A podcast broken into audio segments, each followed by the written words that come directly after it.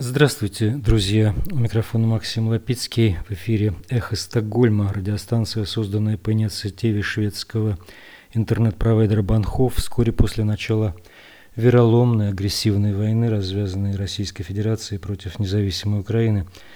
Сегодня 198-й день войны, 9 сентября по заявлениям Генштаба Украины, потери украинской армии составляют ныне около 10 тысяч человек убитыми. Армия агрессора потеряла свыше 50 тысяч человек. Это тоже данные Украины. Только за последние сутки еще 600 прибавилось. Но по данным западных военных аналитиков, потери России составляют около 25 тысяч человек – как бы там ни было, эти потери огромны, а кремлевский лидер уверял на днях, что Россия ничего в этой спецоперации не потеряла, но приобрела какой-то там суверенитет. Да, конечно, суверенитет изгоя, когда никто не видеть не хочет и пускать не только убийц путинских, но и вообще россиян никуда в Европу. В этой программе некоторые новости дня, очередной стрим правозащитника – и юриста Марка Фейгина с советником Офиса президента Украины Алексеем Арестовичем. Но ну, начнем с новостей, начнем в этот раз со шведских новостей. Нюнисхам, 8 сентября, активисты Greenpeace, экологического движения Greenpeace, Nordic в настоящее время не дают кораблю Coral Energy выкачивать на берег российский природный газ – на терминале компании «Газум» в порту Нюнисхам.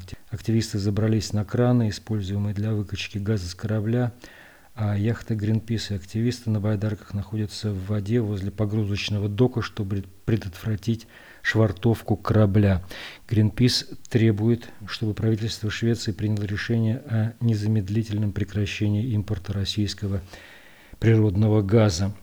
После вторжения Путина в Украину шведские порты, прежде всего терминал Нюнесхамни, продолжали принимать сжиженный ископаемый газ, и принято уже этого газа на сумму около 1,7 миллиарда шведских крон, это порядка 170 миллионов долларов, от российской государственной нефтяной компании «Газпром» и производителя газа «Новотек». Газ этот иногда совершенно бесстыдно переправляют напрямую с газового терминала в России в Швецию, а в последнее время – по более сложной схеме, когда газ сначала перегружается на другие суда в море, а в ЕС или Швеции до сих пор нет санкций против российского природного газа, только против нефти и угля.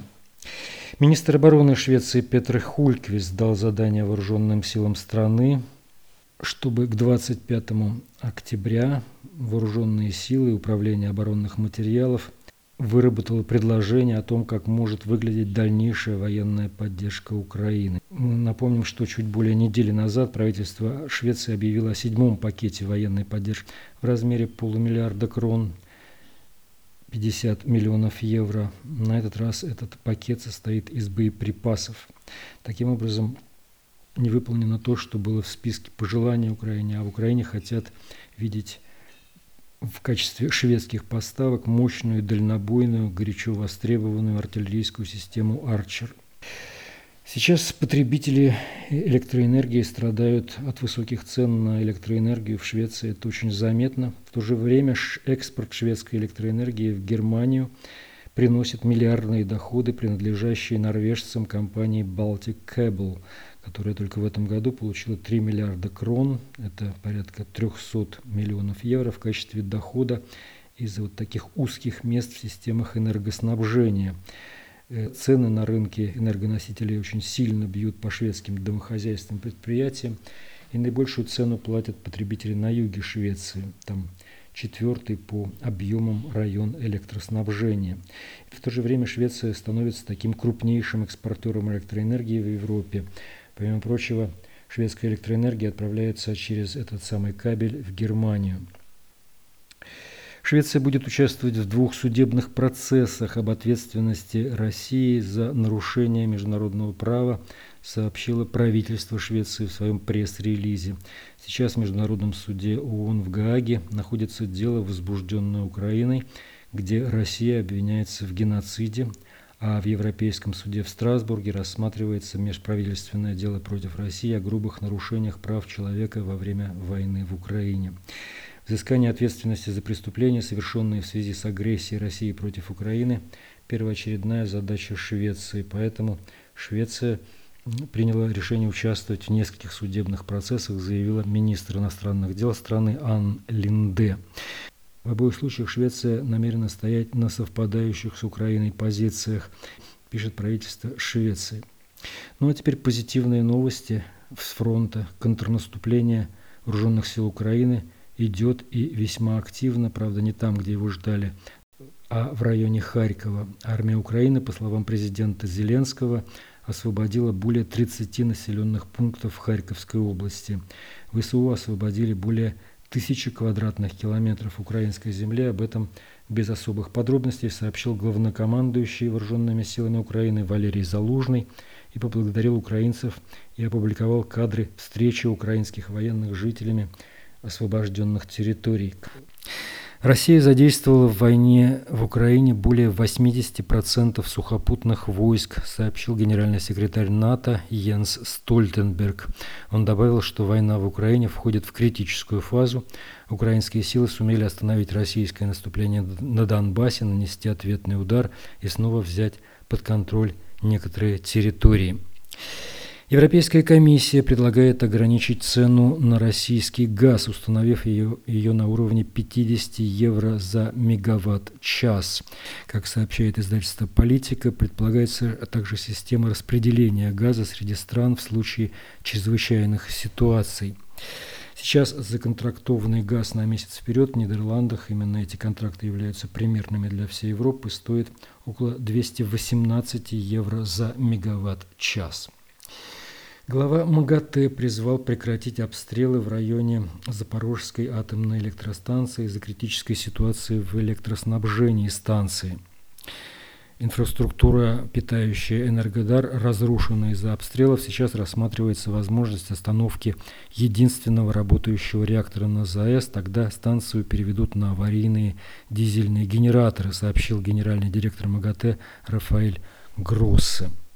Польша и Канада будут просить ООН создать зону ядерной безопасности вокруг Запорожской АЭС.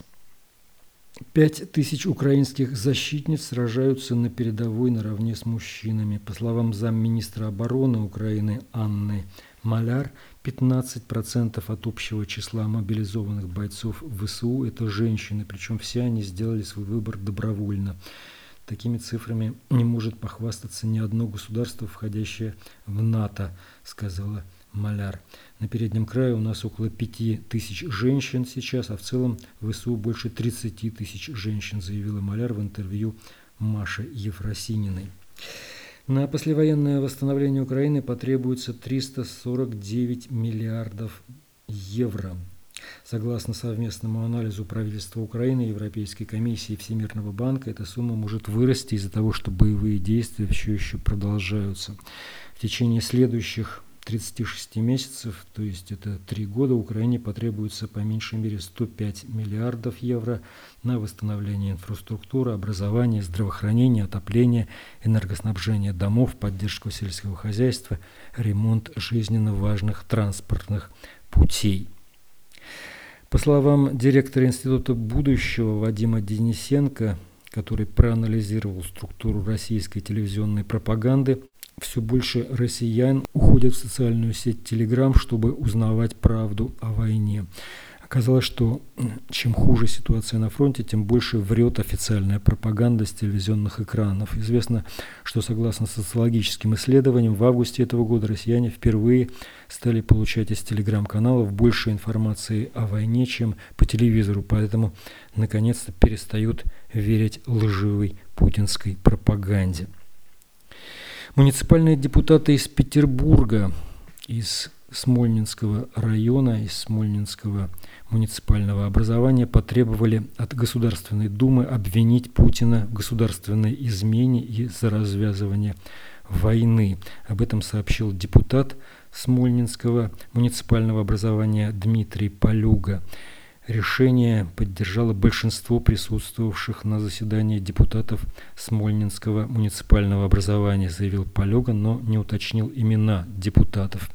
Он также выложил тексты решения обращения, которые планируется направить депутатам Государственной Думы. Петербургских депутатов призвавших обвинить Путина в госизмене, уже вызвали в полицию и предъявили им там обвинения. По версии полиции, депутаты совершили действия, направленные на дискредитацию действующей власти.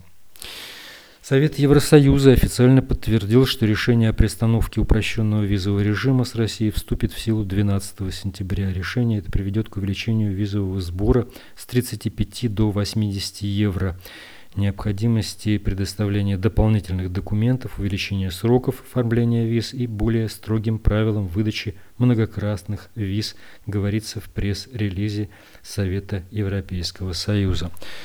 В своем сегодняшнем брифинге в Минобороны Российской Федерации снова заявила об уничтожении системы «Хаймерс» в Украине уже восьмой. Пока никто этого не подтвердил, в вооруженных силах Украины на сообщение об уничтожении «Хаймерс» отвечают, что это фейки, а представители Пентагона ранее говорили, что не располагают данными, подтверждающими потерю хотя бы одной такой установки.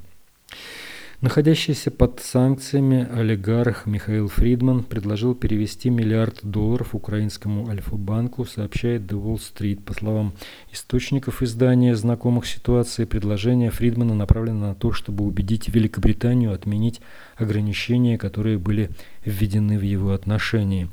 Неназванные чиновники США заявили газете, что инициатива Фридмана – одно из тех предложений, которые бизнесмены, банки и компании, попавшие под санкции, тайно делают властям западных стран, финансирующим восстановление Украины после российского вторжения. Сам Фридман отрицает, что предлагал услугу за услугу, пишет The Wall Street Journal. В МИД Великобритании заявили, что не потворствуют уклонению от санкций.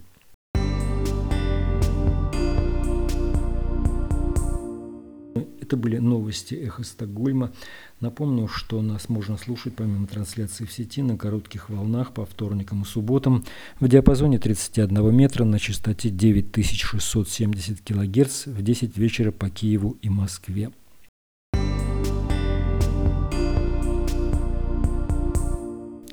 А сейчас в эфире «Эхо Стокгольма» очередной стрим Марка Фейгина, где он беседует с советником Офиса президента Украины Алексеем Арестовичем. Мы транслируем этот стрим с любезного разрешения Марка Фейгина. Дорогие друзья, рад всех приветствовать на канале Фейгин Live. Э, мы проводим очередной стрим, день 198 с Алексеем Арестовичем. Проводим такой вот эфирчик. И сегодня у нас пятница, 9 сентября, время 22 часа 3 минуты. Алексей, рад тебя видеть. Взаимно. Так, нас смотрит почти 150 тысяч человек, 27 тысяч поставили лайки. Это с огромным ожиданием люди. Вот. Они ждут. И они да. угадали, потому что сегодня, как я понимаю, день такого естественного откровения, такого относительного хотя бы откровения. Да, начнем с проблем. Давай начнем с проблем большущая проблема, грандиозная. Так. Она в том, что нам некуда девать пленных уже. Уже некуда, да? Только их набрали, войска не справляются просто. Раз. А почему это происходит? Потому что теперь уже можно признать. Значит, вот сейчас только что президент параллельно выступает, мне приходит всплывающее сообщение, я вижу, что 60%, 30% освободили Харьковскую область. Это все в результате на Балаклею и далее на Купинск. Э, когда мы 50 километров фронта пробили, больше, почти 100 прошли в течение трех суток, обходя узлы. Э, но это еще не все. Там с юга Изюма идет, говорят российские чаты, идет отступление. И э, какие-то ужасные неприятности. Штурм Изюма начался, говорят они. Я, конечно, мы, конечно, в это не верим, но что начался. И Здесь, ну, там куча данных, ну, давайте я буду последовательно перечислять. Значит, взято множество вооружений и техники, взято пленных, изолирована, почти изолирована изюмская группировка, там один проход с востока остался, э, ниже водохранилища, но, увы и ах, говорят, этот мост перебили. По крайней мере, начали соответствующие фотографии появились в чатах. Это в Осколе, Оскол. Ос, да, оскол, единственный мост, через который шло, шло снабжение. То есть она, они изолированы, читаете, окружены в оперативном отношении. И вот этот э, неприятности в виде штурма Изюма, которые там якобы они начали говорить, или обхода Изюма, или еще что-то там случается, я напоминаю, что мы обсуждаем информацию только из российских военных чатов, они уже причинили неприятности. В частности, Гуру утверждает, что 237-й полк ВДВ прекратил существование физически полностью. Еще один, еще один э, мотострелковый полк, не помню, то ли 108 то ли еще какой-то, по памяти сейчас цифры эти все сбиваются, он, его командиры бросили, убежали. Они сейчас разбрелись по посадкам, ищут возможность сдаться. Там полный коллапс и катастрофа. Обвал, как цунами сносят российские войска. Мы захватили ну, тысячи снарядов, э, десятки единиц техники, новейшей техники, типа БТР-82, типа М100С, самоходная гаубица и так далее. Огнеметные системы ТОС, в общем, куча-куча этого всего – и там все сметено могучим ураганом. Если мы, если российские чаты правы, и мы добиваем Изюмскую группировку в короткие сроки, то это тысячи, я думаю, тысячи пленных, уже на тысячи пойдет счет. И э, там, не, не забываем, там штаб армии 20-й. Угу. Да, возможно, будет крайне печальная судьба еще России, российского командования на, на уровне армии. И э, ну, полноценная военная катастрофа, все как положено. Как учили в автошколе, все по учебнику. Но самое главное не это. Да. Российское командование надергало резервов, часть из них перебросили авиации, часть это тот самый третий корпус, про который ты говорил. Да. Часть из них введена, введена, сформирована с колеса, введена в бой в с территории Белгородской области, там всех писарей уже посадили в атаку и так далее, и так далее. Часть переброшена тактическим воздушным десантом на вертолетах. Вся эта банда, вместо того, чтобы выйти в районы сосредоточения, организоваться, как учили военной науки, уяснить полученную задачу, запустить вперед разведку, и так далее, и так далее, они сходу бросаются в бой с техники, с колес, абсолютно неорганизованными массами. Э, людьми, которые ничего не понимают, частично боеспособные. В общем, пытаются затыкать э, щепкой пробоину на «Титанике». В результате все это гибнет под нашими атаками, ударами артиллерии. Был эпизод, когда они попытались накопиться в районе сосредоточения. Один умный командир нашелся, мы его накрыли сразу авиацией ракетами. И, в общем, все эти резервы исчезают тоже как в море. Хотя я ожидал, что контратака будет, ну, положено на наше, на наше наступление их, их контратака. По военной науке они начали принимать эти меры. Я тебе вчера говорил, что резервы сосредотачивают. Но mm-hmm. никто, не, никто не ожидал, что будет такая бестолковщина против всех военных правил, что резервы туда же попадут под раздачу. просто вот там такая вот водоворот просто закручивает российские войска. Вот как, как бы, ну, вот, как будто наши ведьмы наколдовали и все это вот их просто земля, земля сжирает, как бы забирается. Кому повезло, попадает в плен. Я не знаю, я устал уже смотреть на фотографии этих которые, которых мне прислали, видео, которые мне шлют просто десятками. Не знаю точного количества, но я лично получил, меня просто завалили весь телефон уже этим, этим всем. Ребята там присылают спереду как бы и так далее. Ну, в общем, я не знаю, еще результаты трудно подвести. Президент озвучил цифры в виде 30 освобожденных населенных пунктов, более там полутора квадратных тысяч квадратных километров территории, но чисто как военный я вижу, что там, там все можно прощаться можно прощаться с этими парнями мужественными, которые там оборону несли. Вообще 20-я армия и первая танковая очень невезучая. Они провалили наступление под Киевом, они провалили Суммы, они провалили Чернигов, сейчас они под Харьковом получили, сейчас они получают внизу Харьковской области. Ни одной удачной операции. А это же элитная Таманская и Кантемировская дивизии. Помните, да? Когда-то это было ого, мама дорогая. А теперь представим, если элитные части такие, то что творится с остальными? И поражает абсолютная бестолковость российского командования. Я вот всегда говорил, что нет в ролевой модели ни российского руководства, ни российских пропагандистов, ни российского командования ситуации, когда они проигрывают. Они просто не знают, что с этим делать. Против всех военных правил. Они кидают в бой резервы, неорганизованные, я бы даже сказал, дезорганизованные. И все это, то, что могло запереть и составить нам серьезные неприятности, блин, горит, как, как я не знаю, как солома в костре, которую мы там развели. Посмотрим, что будет под утро. У меня ощущение, что новости будут намного ярче завтра вечером, когда мы будем с тобой вести передачу. Да. Можно судить о том, какое количество уже потерь, вот конкретно погибших э, со стороны Марк, очень трудно сказать, но наши, те, кто на месте, говорят, что ну, это просто валом, понимаешь? Валом. Это вот просто вот ну, сотни так ну, точно. Сотни. Счет идет на сотни. многие сотни. Но я, я боюсь говорить о там тысячах, угу. но сотни, сотни гарантированно. Ну, сотни, сотни. Да. Угу. А судьба, судьба Самарского СОБРа известна, например? Он весь полег, нет? Не, неизвестна судьба Самарского СОБРа, но я, мне окровавленные футболки присылали. Да, фотки. Собровские. Собровские. Можно ли сказать, что э, резервы уже те, которые перебрасываются, если это действительно третий армии, этот корпус э, из-под Не только третий, но третий тоже, да. Третий тоже. А вот то, что мы вчера обсуждали, что все-таки там тонкая линия они, здесь тоже наступление идет э, вроде как тонкой линии. А, что они еще сохраняют надежду прорвать. Я почему задаю этот вопрос? Коношенков молчит, Минобороны молчит. Сейчас прошел Совбез, может идет еще. Совбез, который Путин проводит. Понятно, что с какой темой. А они, ну, может быть, еще рассчитывают отыграть за день-два, вернуть хотя бы часть потерянной территории и так далее. То есть они молчат, понимаешь? Они Чем? молчат. И это усугубляет. Я не знаю, вот ты скажи. Ну, очень сильно сомневаюсь. Ну вот э, край, крайних вариантов они объявляют всеобщую мобилизацию. Тогда я буду ходатайствовать о вручении Путину и всем членам Совета Безопасности звания Героя Украины, потому что более верного способа убить Россию не существует. И я скрещу пальцы, чтобы они на эту глупость пошли. Потому что вот если так воюют кадровые, кадровые элитные дивизии, я представляю, что будет делать это неорганизованная масса мужиков. Как бы, да. Несчастных, несчастных забрив. Это скорее Путина скинуть, чем это самое. Что они там могут? Пригрозить страшным ядерным оружием? Вмешаются американцы сразу. Как бы что там еще вид цивилизованный мир? Что там еще? Послать стратегическую авиацию, когда она там, она будет искать наших десантников и морскую, и пехоту, которая там по лесам шарится, и пытаться ее накрывать. Ну, странно. Стрельнуть остатками калибров, ну, так они стреляют. И что дальше? Просить перемирия – это другое дело. Но там уже там не так все просто. Мы не можем не согласиться. Не, ну это само собой, какой же дурак теперь согласится. А еще они прям ну, типа, попросят перемирия с требованием капитулировать украинскую сторону. От них да, это, это, от, них, от них можно ожидать, они такие. да. Говорили этим идиотам, долбоебы, прекращайте это все, не послушали, а вас предупреждали. Мы говорили хуже, Марк, мы говорили не начинайте. Не начинайте говорить. Мы с тобой конкретно говорит. перед войной все за три дня записали. Да. Я им описал, что ровно так и будет. Они все mm, надеялись, да, что великий русский дух, это могучее оружие, путинская слава. Да, да. Но все затопчет, переформатирует весь мир, все воссоздаст Советский Союз. Ну, спросите своих, которые там сейчас по полям лежат. Ну ничего, ничего. Мы подождем, когда обезумевшие солдатики на Кремль попрут, российские, вот и поиздеваемся, поизгаляемся над вами в досталь.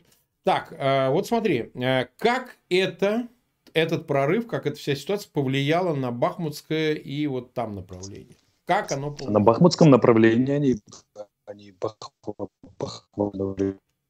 упор, упорство все еще пытаются ходить какие-то там атаки, которых они абсолютно убили, по их же признанию, абсолютно убили пехоту, мотивированную, способную совершать штурмовые действия. Теперь и там нечем уже особо заниматься. Это представляешь, придурки, вот в современной, в современной войне хорошо обучены пехотинец дороже Химарса. Угу. У них была такая пехота. Эта пехота взяла Лисичанск, Северодонецк, Попасну. И этой пехоты больше нет. Она прорежена, убита. Там в лучшем случае поставалось 20-30% от первоначального состава. В некоторых подразделениях 10. Мобилизованные это не восполняют. Они не умеют, они не мотивированы. И они в касках 43 -го года. Ну все. Все. Ну, то есть на, на Бахмут у них шансов нет да. никаких. И Солидар, а вот там говорят. Марк? Все, я, я же сказал, сейчас Северодонецк это последнее достижение в войне, можно забыть все. Ну, они сейчас логика могут... здесь следующая. Раз где-то убыло, где-то прибыло. Я к тому, что а они, воспользовавшись да. ситуацией, попытались отыграть там.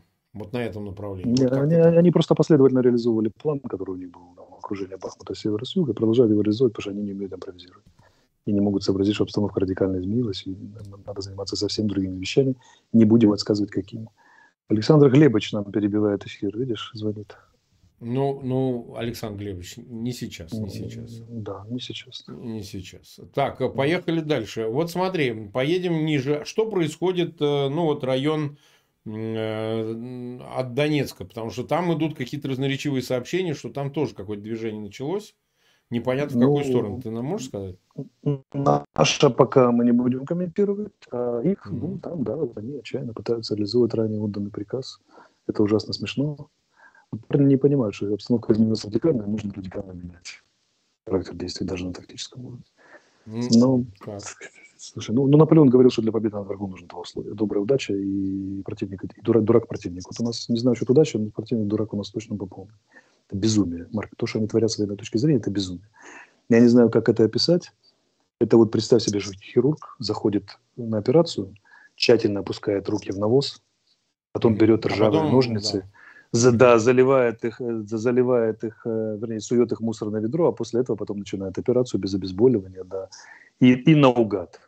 Вот это с медицинской, нет? с военной точки зрения, это так выглядит, как с медицинской. Вот это просто нарушение тупо всех правил, которых первого, курсанту первого курса внушают, там, я не знаю, сбивают с, с молоком командира матери, да, как вы понимаете, и отца командира, с молоком матери и отцом командиру ну невозможно. И они все делают все эти ошибки. Вот просто все. Сирийская армия, блин, в 10 раз на голову лучше воюет, чем они. Это ты понизил их не только со второй, не только там 122, ты их еще ниже убрал, понимаешь? Ну, они такие. Сирийская армия одни шабабы, имею в виду, они такие, знаешь, воюют Марк, как. Это 200-я армия, там ее почетное 200. место. То, что, что построил Путин. Да. По-другому ее не назовешь. Путин мастер. Путин в этом смысле мастер. Так, теперь поедем чуть дальше. А что происходит на правом берегу? Что там происходит? На правом берегу медленно и методично наши войска, не будем называть населенный пункт, который на П начинается, из двойного названия состоит, пинают этих угу. негодяев, да, да пинают их на севере, а самое главное, что мы кроем переправы. Переправы, берег левый, берег правый. Вот буквально два часа назад накрыли одну переправу очень удачно вместе со всеми понтонами и так далее, и так далее. Это только то, что я знаю, а может быть и больше. Ну и там методически выбиваем. Эти парни, имеющие потребность где-то 4-5 тысяч тонн э, снабжения в день, просто чтобы поддерживать нормальную боеспособность, и получающие 1400-1300 продержатся еще 2-3 недели. 2-3 недели? Да, потом дальше начнется каскадный обвал, если они не сумеют решить логистическую проблему, но я не вижу ни одной причины, по которой они бы ее решили. Просто вот тупо ни одной. Ну вот смотри, им резервы нужны вот на правом берегу. Вот если сейчас их кидают на восток, ну, в Харьковскую это, область. Они, а они, они конечно, они, конечно, нужны, а как их туда переправить, простите? Несчастными понтонами из грузовых машин, которые не могут себе позволить там или Ну, не идиоты. знаю. Они идиоты, мы загнали их туда, на юг, в ловушку. Мы с тобой, между прочим. Ну, мы постарались, да. Мы постарались. Да, да. И вот когда они приперлись туда все центрами своей группировки, оказалась такая бяка. 20-25 БТГ заперты безнадежно. Причем это лучшая мотивированная пехота, десантники, спецназ. Не самые плохие мотострелки, заперты там в безнадежном котле, который их угробит. А там, где они ослабили на востоке, вот туда мы ударили. Угу. Угу. Так, ну, э, то есть вернемся к Совету Безопасности. Мы еще не знаем его решений, но что они могут предпринять, кроме мобилизации, объявления войны или э, там э, использования тактического ядерного оружия, что еще, в принципе, остается? Я просто хочу среконструировать вот это совещание. Вот он сидит сейчас, задает вопросы этим своим таким же. И, и вот э, что? Ну, вот встает на самом этот, деле, встает тот. Основные усилия будут такие. Он их спросит, что вы можете сделать реально. Они скажут, мы можем там перебросить, но это займет какое-то время, там, предлагаем, рассмотрят варианты, военные скажут, что надо отступать, сокращать линию фронта, доворачивать фланги, там, да, mm-hmm. что с изюмской группировкой можно ну, прощаться, с Херсонской тоже. Да, ну правильно, по, по науке это так. Херсонской группировкой тоже можно прощаться. Два крупных поражения, это не меньше 10 тысяч войск в одном месте, не меньше 20 в другом месте. Как бы 30 тысяч войск, которые прекратили свое существование, сдастся в плен, будет уничтожено. Это из 176 часть единоразовые крупнейшие потери, причем это мотивированная пехота. И говорят, Владимир Владимирович, что проблема, мы не то, что наступать не можем, мы обороняться скоро не сможем. Надо с этим что-то делать. Он будет топать ногами, кричать, как же вы такое допустили, обвинять военных, требовать от ФСБ разобраться, требовать поднять стратегическую авиацию, перебросить, пульнуть всеми калибрами, перебросить войска с края на край. Они будут говорить, что это мертвому припарке, стратегическая авиация не решит тактических задач, не может просто, да, как бы, да, стратегических у них не осталось. Что там еще? Перебросить войска – это огромное количество логистики и там, пять дней на переброску, после чего украинцы обязательно ударят в то место, откуда их перебросили. Тупик. Угу. Потому что все время да считают, дальше... что мы кому-то что-то да. подсказываем. Вот ты подскажи, но неправильно. Так, это... Подскажи так, чтобы было да, правильно, но не, это не работало. системная ошибка. Вот а. Салтыкову Щедрина, Щедрин говорил, вы меня разбудите через сто лет и спросите, как дела в России, я скажу, воруют и, воруют, и, да. и пьют. Да, так вот разбуди меня через сто лет и спроси, как воюет российская армия, я тебе назову те же самые ошибки, потому что это не те ошибки, которые можно исправить. Это ошибки на уровне дизайна, генного кода, национального характера, понимаете? На их исправление нужно сверхординарное усилие, 30 лет перестройки всей государственной системы, от школ до армии, потому что основы солдата закладывается еще в школе, еще в детском саду. Черчилль говорил, дайте мне власти, как у школьного учителя, и мне не нужно будет премьерство. Понимаете, да? Это, это, это в армии, армия не исправит, это национальный характер. Вот как у нас проступила национальная военная школа с казахским драйвом, с импровизацией, так у них проступила их военная школа в полной красоте. Десятки миллиардов долларов, долларов потрачено, а элитные дивизии разбегаются как, как, как зайцы. Он смешное видео сегодня прислали, вот сейчас оно по телеграм-каналам ходит, когда российский танк с, экипажем убегает от одного бойца ССО нашего на полной они, они прыгают с этого. Он едет так, что они слетают с этой брони, он даже не стреляет. Я видел, видел, Хохочет им след, понимаешь, да? Вот это элитная, элитные танковые дивизии подмосковного округа. И это катастрофа. И Путин привел к этой катастрофе. Сейчас ему надо сделать срочно виноватых. Но военные в стадии, я так понимаю, сатанения российские. Угу. Что генералы понимают, что им за это отвечают. И они понимают, что он довел армию до этого, в том числе своими приказами. Я думаю, там... Ну да, или, очень, или, очень, или он отвечает, или вы выбираете. Да, да. Очень, очень напряженный совет безопасности сейчас там идет. Очень. Угу. То есть ты думаешь, на крик все стоит, да? Ну, конечно, крик, разборки, закрутки хватает, кто виноват и что делать, а делать нечего. Все, конец. А он будет требовать упираться, воевать.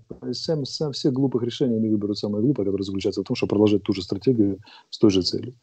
Но мы все знают, и детей в школе учат, что если ты хочешь получить что-то новое, тебе нужно менять способ действия. Если ты будешь повторять то же самое, ты будешь иметь все то же самое. Ну хорошо, а вот реакцию давай обсудим, потому что паблики все э, ватные, они все просто изливаются, значит, ужасом, паникой, ненавистью там э, к начальству собственному, там, ну и так далее, и так далее. О, а пропаганда включила молчание, режим молчания полностью, то есть даже и пропагандисты а заткнулись. Сегодня Песков вылез и сказал, хай комментирует Министерство обороны. Да, а те, а те не прокомментировали. Передаю пример российским военным, потому что понятно, кого назначили виноватыми в этой истории. Вы там гибнете, вы там умираете, умираете по причине идиотских приказов, потому что вас сделали болванчиками, военными солдатами, и вас же еще за это сделают. Сделают крайними, да. Да, я вас с этим поздравляю. Подумайте, куда вам развернуть оружие. Превратим империалистическую войну в гражданскую. В гражданскую, сто процентов. Тут, тут без вариантов. Иначе мы, мы вас похороним, или вы похороните Путина. Очень простой выбор на самом деле. Вот и все. Только похоронив Путина, вы себе купите белый билет в будущее, потому что как бы, ну, отмажетесь за многое. Если не за все, то за, за очень много. А вот а так вам конец здесь, ребята. Надо очень просто понять. Уйдете, уйдете на зимние квартиры, химарсы вас там... Угу. Так, э, разобрались. 21 э, минута, нас уже 405 тысяч смотрит чуть больше. больше да, я скажу сейчас загадочную фразу. Можно? Пришло время загадочных фраз. Пожалуйста. Но ты начнешь просить подробности, а я их не дам. Вы уж меня извините. Очень, ну, ну давайте, она будет звучать так. Очень хорошие новости из Рамштайна. Ага. Но, к сожалению, без подробностей. Но зима будет, если они доживут до зимы, зима у них будет просто, просто, просто вот Персика. Ну хорошо, но когда это можно будет озвучить, в принципе? Ну, ну как вот официальные лица скажут, так особенно первые говорят партнеры, потом наши, а потом там уже вот мы сможем обсудить. Я тебя понял. Ну хорошо, хорошо. Если вообще скажут, потому что такие хорошие новости могут и не объявить. Не просто будут эти новости. То есть они будут после того, как они, эти новости будут конвертированы в практические применения. Сначала эти новости на голову упадут кое-кому, а потом, возможно, мы их объявим. Мы тебя поняли? Мы тебя поняли. Так, давай тогда дальше двинемся. А, ну, просто если ты такое сказал, уже, в принципе, обсуждать поставки вооружения уже как-то и не с руки, честно говоря. Не Нужно обсудить, там да, дали гаубицы, дали снаряды, дали там, не знаю, противоминные машины, дали хамви, так. дали радары. Ну, это все там в пакете американском перечислено, но на самом деле новостей еще лучше. Ну вот смотри, Столтенберг вдруг проявился. Он был очень осторожен, ну, какое-то время, где-то что-то, но Сейчас он, значит, заявил, что НАТО размещает новые силы на восточной границе, посылает РФ однозначный сигнал, что будет защищать каждый дюйм своей территории. И второе, надо считать, что если Украина прекратит боевые действия, повторяю, прекратит боевые действия, то прекратит свое существование Украина, заявил генсек НАТО Столтенберг. Достаточно такие, ну, ясные, да, прямые заявления. Никаких переговоров. По правый фланг НАТО, Восточный фронт обеспечивает Украина, а сзади стоят парни, которые большие, хорошие парни, которые всегда готовы прийти на помощь, если что. Угу. Угу. Недвусмысленно. Но ты считаешь, в этой ситуации, если продолжится успешное наступление ВСУ, а каков повышающийся шанс на открытое форсирование членства в НАТО со стороны Украины. Мы же понимаем, что это бонус. Да я который... боюсь, боюсь, до конца войны об этом не будет идти речи, а вот по результатам на будущем саммите в Вильнюсе где-нибудь в июле, это может быть совсем другая другая история уже. Ну, июля не так долго ждать. Не так долго, да, потому что ну, для этого должно кое-что произойти надо понимать, что обстановка, мы разгромим российскую армию здесь, а эта обстановка радикально изменится в Восточной Европе. Украина станет главным донором безопасности для постсоветских государств. Несомненно. Главным. Так ее как раз и для они... этого и надо вовлечь да, в НАТО, чтобы и многие... самим не да. тратить себя. Понимаешь? И многие логично. уже понимают. И, да, главный месседж наш для нас очень простой. Чтобы не, не умирали ваши солдаты, дайте нам оружие, мы закроем вопрос. Конечно. Нет, просто ну и членство вопрос. дайте, дайте членство. Членство, само собой, потому что это, это крупнейшая да. инвестиция НАТО в безопасность будет. Ну, понимаешь как, вот мы иногда какие-то вещи обсуждаем, и ну, скажем так, они происходят со стороны Украины, какие-то звучат заявления официальных лиц. Это не потому, что они нас слушают, а просто это в такой же логике люди рассуждают. На банковой твое начальство, оно рассуждает так же, как рассуждает любой слаборазвитый школьник. Но это же вытекает мое, одно из другого. Мое начальство очень хорошо знает, что делает, и делает это очень настойчиво, и правильно, и в точку. Угу.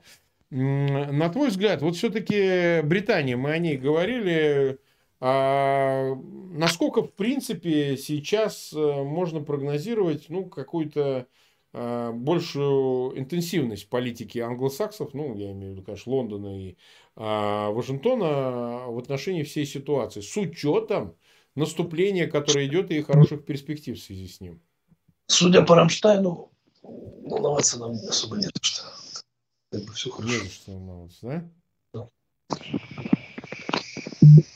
То есть ты полагаешь, что все, что мы э, прогнозировали относительно этой интенсификации поставки того же ленд-лиза, который, говорят, с октября должен начаться. Я правильно понимаю?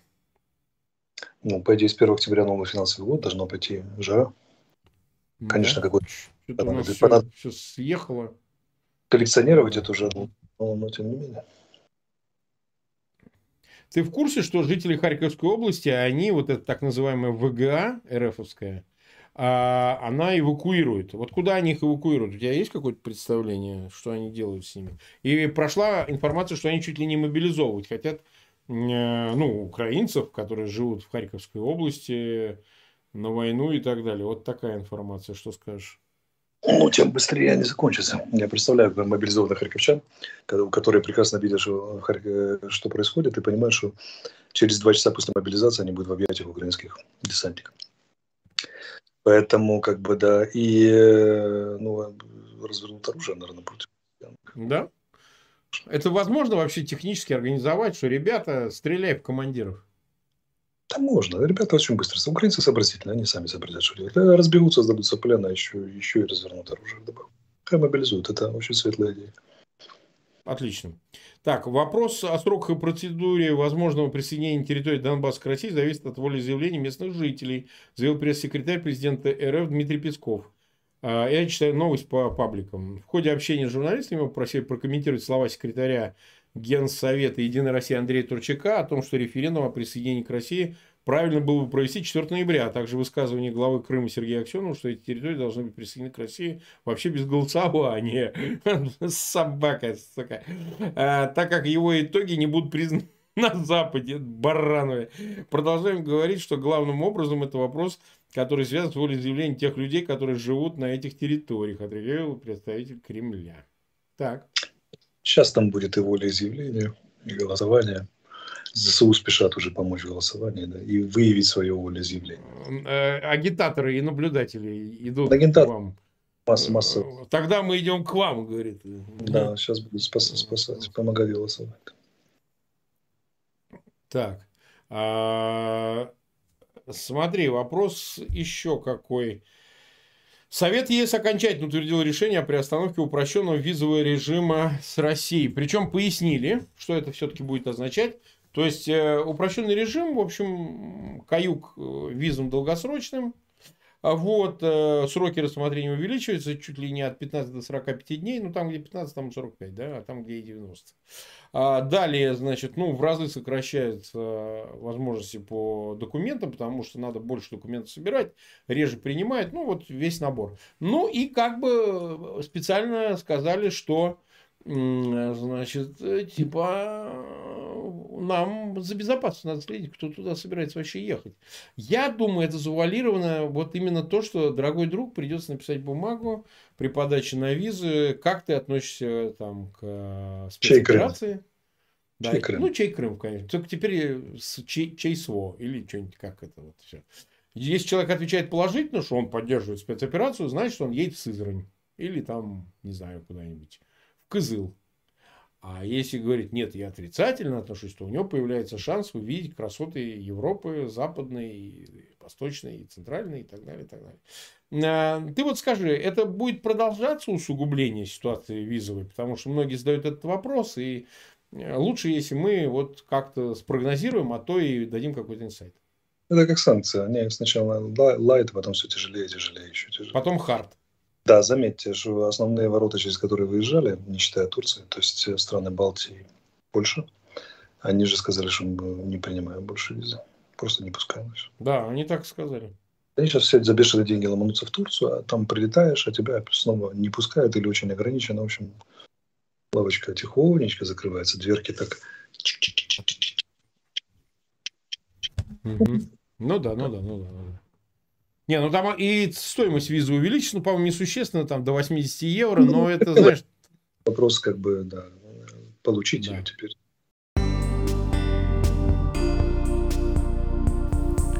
Это была беседа стрим Марка Фейгина с советником Офиса президента Украины Алексеем Арестовичем.